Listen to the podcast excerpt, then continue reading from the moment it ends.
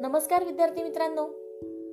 ऐकू आनंदे संस्कार गोष्टी या आपल्या उपक्रमात मी कस्तुरी कुलकर्णी तुम्हा सर्वांचं हार्दिक स्वागत करते. आपल्या या उपक्रमात आज आपण गोष्ट क्रमांक पंचाहत्तर ऐकणार आहोत. विद्यार्थी मित्रांनो आजच्या गोष्टीचे नाव आहे समयासी सादर व्हावे. चला तर मग सुरू करूयात आजची गोष्ट. एकदा एका रानातील खडकावर दोन घोरपडी ऊन खात बसलेले असतात. तेव्हा त्या दोघींपैकी एक घोरपड दुसरीला म्हणते किती बेचव आहे आपलं जीवन. कुणाकडून कौतुक तर नाहीच. पण कुणी आपल्याकडे साधं ढुंकूनही बघत नाही. याउलट ते हरिण बघ. किती भाग्यवान आहे. देखणं आहे. देखणं असल्यामुळे प्रत्येकाकडून त्या हरणाचे कौतुक होते.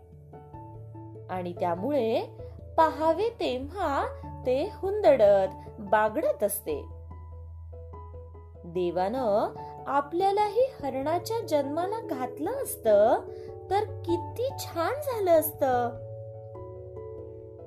ती घोरपड त्याप्रमाणे बोलते न बोलते तोच दोन शिकारी कुत्रे आले आणि त्यांनी त्या हरिणाला फाडून खाल्ले.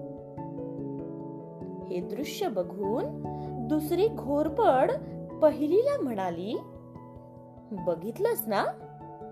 त्या देखण्या पण दुर्बळ हरणाचं जीवन? अग जो प्राणी सगळ्यांच्या डोळ्यात भरण्यासारखा असतो त्याला धोकाही तेवढाच असतो. मी तर म्हणते की देवाने आपल्याला निश्चिंतपणे जगू शकणाऱ्या प्राण्यांच्या जन्माला घातल्याबद्दल आपण देवाचे आभारच मानले पाहिजेत. गोष्ट इथे संपली.